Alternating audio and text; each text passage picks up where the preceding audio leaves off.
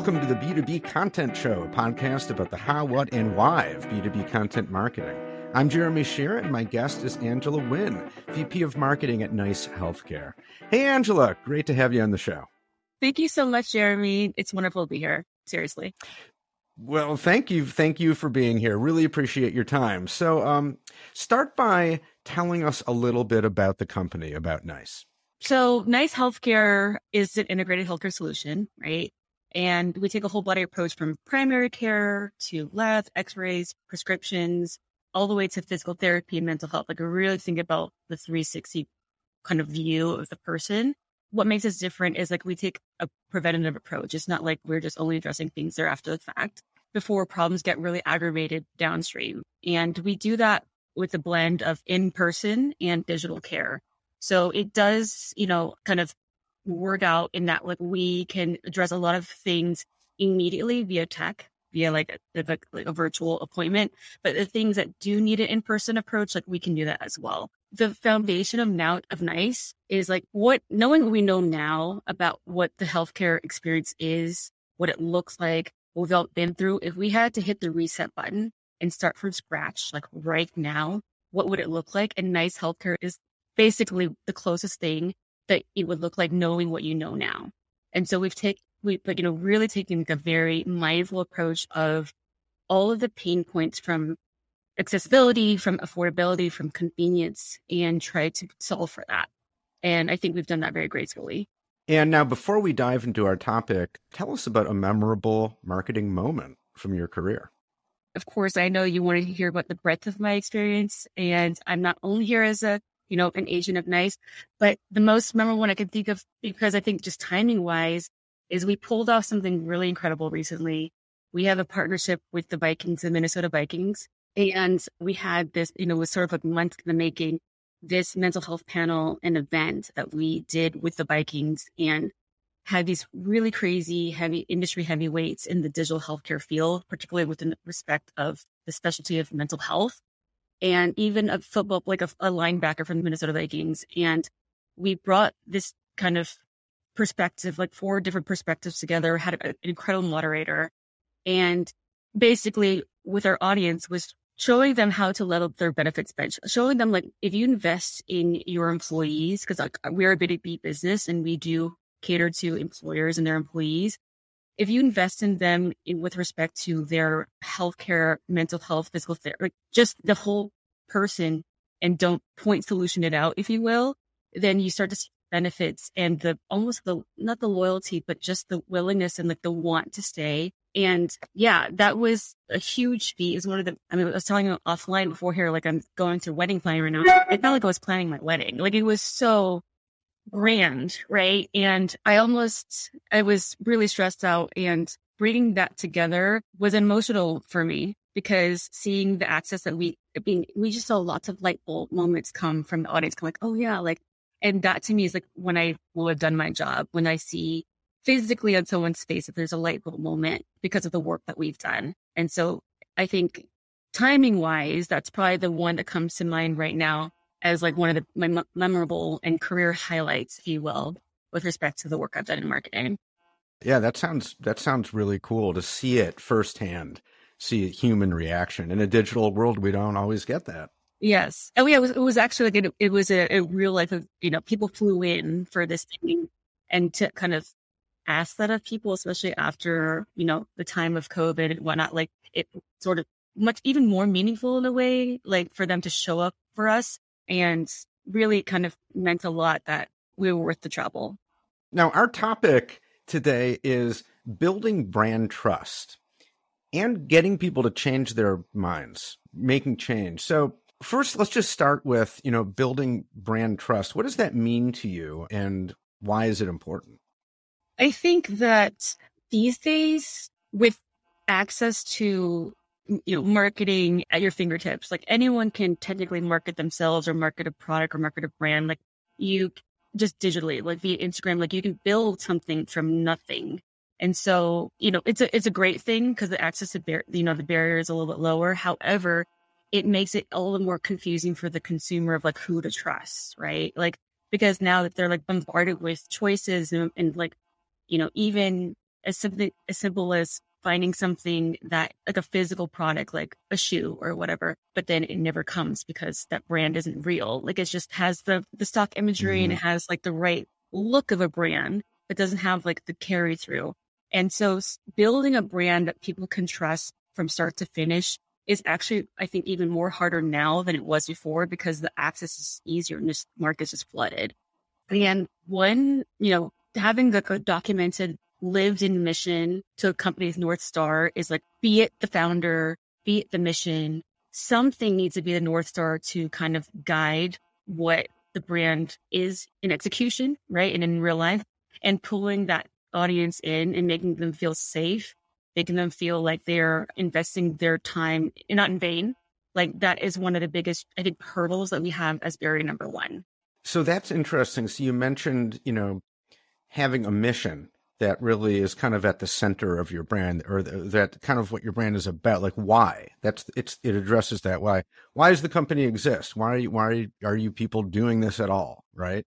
Why did the founders start the company? So in your case how did you take that why that mission and infuse it into your marketing into the content and into the outreach you do? So you know it's not just words on a website. It actually comes through in every interaction. How do you do that Sure. And I'd like to kind of preface this with like some like, background, if you will. And the reason why I am so mission driven and, but not blindly mission driven, I'll get to that in a little bit. I come from a fashion background, right? So working in this industry for many, many years, like about a decade or so. And when I made a very conscious decision to leave because it started to feel a bit empty and I, you know, I think I had almost like an existential crisis, if you will, that's like, what am I doing to like better anything, the world, what, whatever it may be, it may be. Like I wasn't trying to get too lofty, but just starting with small steps. Like I'm like, how am I even adding value? So I started to kind of pivot to mission driven things, blah, blah, blah. I found myself in electric vehicle land, right? So work for Tesla and Canoo. And that is something that I'm very proud of, like just impact and the mission to better the world in this sustainable way. And I could have easily stayed in that. It's by kind of chance and coincidence that I co-founded a healthcare company myself back in the day while I was in school. It was about accessibility and convenience to care. And again, very pure coincidence. I met my co-founder in, in an icebreaker in a classroom and we decided to just kind of go for it. And we kept winning money and we kept, you know, kept pitching and, and winning more pitches. And we're like, I, like, I think we're onto something. And then cut to today, and I was actually really quite burnt out from healthcare and I didn't think I'd ever go back. But NICE drew me in specifically because of the co founding team and specifically because of Thompson. And so, you know, although I've been from an area where, and this has nothing to do with my, my ex bosses, I had wonderful ex bosses and ex leadership in fashion, but from like, let's say no impact, no quote mission, ricochet all the way to the other spectrum, impact and mission only right? And then didn't even care who the leader was. Like, yes, it happened to be Elon, but like, I mean, I truly was just sort of like, I just want to value. I don't care who leads me. That this is what is most important to me. Ricochet back to like, I want both. I want a great mission and I want a great leader. And I'm going to be selfish about it. And I'm going to wait out until I find that perfect mix. And I believe Nice Healthcare has that perfect mix. The co-founding team are I mean, how do I say this? But like just gentle souls who like want to do good and want to do well. And if you even look at Thompson's, like, you know, one of his credos, it's like the problem with healthcare is the price. Okay. So he, he's attacking the problem in a way that's with respect to price. And then we've got like, you know, Allison and Genevieve, his other co-founders are bringing in this sort of convenience the accessibility. Like, I mean, they all have this perspective about like what healthcare should look like. And I think really came from a drawing board perspective. That North Star to me is, I feel like it's a luxury that I can, I get in this, in my career. I feel it's a luxury I get to choose to wait for a, a company like this to work for. One thing that says to me is that the, as we were talking about mission before, I mean, that's going to come from the leadership group and, and again for kind of like what what was their impulse to start this company what are they trying to accomplish overall and so the leadership is super important in, in that way. And, and it sounds like you found a really good place where you, you have both of those things that you were looking for, right? The strong leadership mixed with a strong mission. And it sounds like a good, like a good place to work in that way. And so, and how does that now, your role, of course, is in marketing. And so part of your job, right, is to help communicate all that to the outside world but you can't just keep repeating like the mission statement over and over, right? Like you have to do all kind like all kinds of messaging and stuff like that.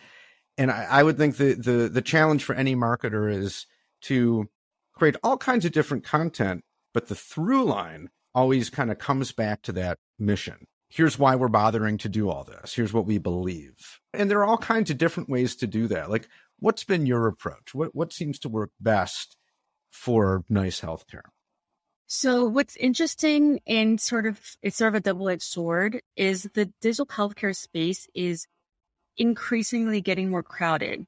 Now some people mm-hmm. are like, "Oh gosh, competition." And for, for me, I embrace competition in that like we're trying to do a thing. We're trying to like really change behaviors and show momentum, et cetera. So what other players in the field means it's an indicator, right? That we are on to something slash we're yep. doing, we're like leading the charge and things and, and people are following suit if you really take a look at the digital healthcare landscape in general, their most of them, their approach is to these very metropolis cities, if you will, like really like sexy cities, right? So like New York and LA. I live in LA. I don't think I'll ever get a chance to be a nice, nice healthcare patient, unfortunately, but that's my reality, right? Just think of like just thriving metropolis cities where like you think, oh yeah, like I live in this luxury high rise and I've got concierge medicine, things to, eh, like, you know, everything's at my fingertips. Our approach, one, we are a Minnesota based company, right? And so we do really care. It, it started from there and we started to surround to our kind of neighboring states within the Midwest. When we say accessibility, yes, of course, we mean convenience and accessibility to, you know, Joe Schmo with like living in a luxury high rise, but we really are also talking about um, you know, a farmer in Idaho who, you know, may have different access to care than and then other communities, if if you will. And so, you know, that I think is an, a special approach that we kind of take. That's not the same as every other sort of person who's doing this.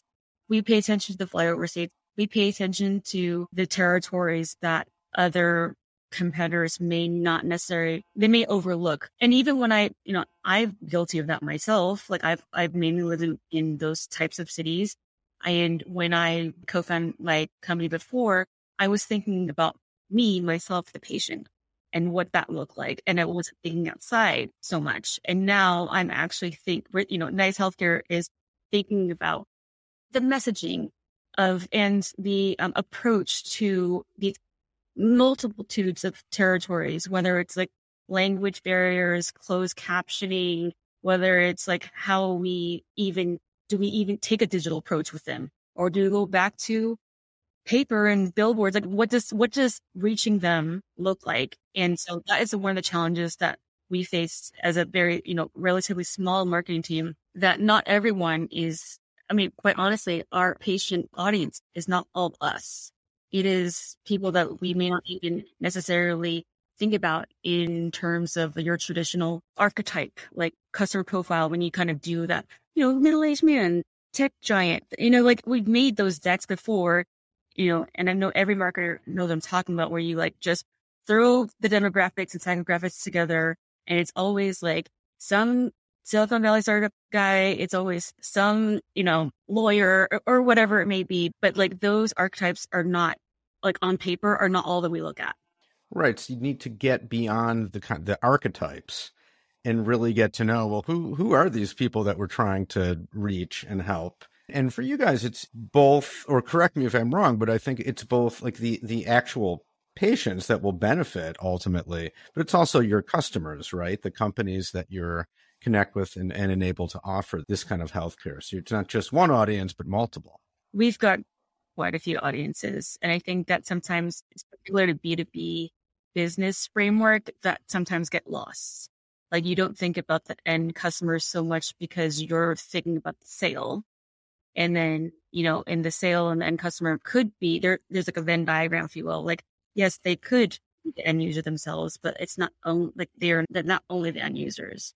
So like we really are, are, I think, getting better at segmenting on our audiences, curating different types of content for them, curating different ways to, you know, which channels are best to use for which audiences, et cetera. And it's only getting more sophisticated as we learn more. Well, certainly the more you know about those various audiences and, and, and what really motivates them, right? What really drives them, then the better you're going to be at, at delivering content that's going to connect. So what would be your advice to marketing teams that kind of have a similar approach to you? And, you know, they, they, they say that really, we have a really strong mission and we want to communicate that in in a variety of ways to our audience or audiences what's the sort of the single most important thing that teams like that need to concentrate on i think seeing it lived like seeing a lived in version or or like what success looks like or what a successful interaction or experience you know lived in if you will is probably the most powerful approach before CEOs and founders, like they were so far away from the problem themselves. They were businessmen, businesswomen. They, they identified a problem, saw a gap in the marketplace, found a solution, but they themselves may not have been the ideal audience, right? They might have just seen a gap or a business opportunity. I think if you're a founder or trying to do a thing with your business, if that mission, if that solution is very personal to you, your family or community or whatnot, that makes it all the more powerful because it feels lived in. And you see that like, okay, this is not just a arbitrage or like a power play of trying to get profits. You actually, you actually, we, we have some alignment and we are in however different we may be, there is some realm where we are the same. And if I can mm. associate mm. my problem to your problem, then that's sort of half the battle. Yeah, right come come in some ways it all comes down to just con- having empathy understanding how other people think and feel yeah one of our company kind of tenants is like that empathy that high eq and it goes internally and also externally like that's something we kind of build into our dna is um the yeah the empathy component the high eq component yeah yeah, so so important when your business really relies on relationships, right? And going back to what we first talked about, building trust. And you I think it's impossible to do that without understanding how other people think and, and what trust means to them. How what what will motivate them to trust you. Yeah, it's so it's really crazy because people are so savvy these days that you know, you can you can get funding and sort of dupe a lot of people with just a really nice PowerPoint presentation like a, a great speaker and a PowerPoint presentation goes a long way these days. And there's without proof of concept, without data, without, you know, an actual product market fit. And it's scary. It's really scary um, how far you can kind of take a ride. Right. At least for a while. But, you know, it it's crazy how, you know, people are just so looking. I think, I think it has died down, but there was a, point where people were just so had FOMO for the next big thing and they were just throwing caution to the wind to just, all right, you say that person's gonna be the next Uber, like I'm in, like count me in, like before it's too late. And I think they're getting a little bit more wise about that. But in the marketplace, you'll see, you know, everyone's trying to get their hustle. Yep, for sure. Well, Angella, there's so much more we could uh, talk about on that score, but I don't want to keep you, especially because listeners, I have to let you know. and Angella, Angella's engaged to be married in about a month, and in fact, she's doing this interview from her bachelorette party, taking time out of her special weekend with her friends to do this interview. So, thank you so much. Thanks for your time. This was awesome, Jeremy. Thank you so much. I had a great time. And any other questions, feel free to, to you know, pass my way. Thank you again. Really great conversation. Really enjoyed. Thank you. Can I mention our socials or mention where to find us? Yeah, absolutely. Sure. So, of course, I'm VP of Marketing at, at Nice Healthcare. You can go nice.healthcare for more information if we serve your area. On the, all the socials, it's Nice Healthcare. Whether there, there might be an underscore here and there, but basically Nice Healthcare on Facebook, Instagram, Twitter, etc., and LinkedIn. Okay. Thank you so much. Thanks, Jeremy. That's it for this episode of the B2B Content Show. You can subscribe anywhere you get podcasts on any podcast app. And while you're at it, you might as well give the show five stars and leave an over the top comment about how much you love the podcast. If you'd like to be a guest on the show, or you know someone who you think would be a great guest, let us know. You can contact me at jeremy at connversa.com. That's C O N N Versa.com.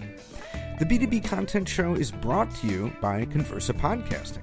Check us out at connversa.com to learn more about how we help B2B brands start podcasts to connect through conversation with the buyers and decision makers you need to get to know to grow your business.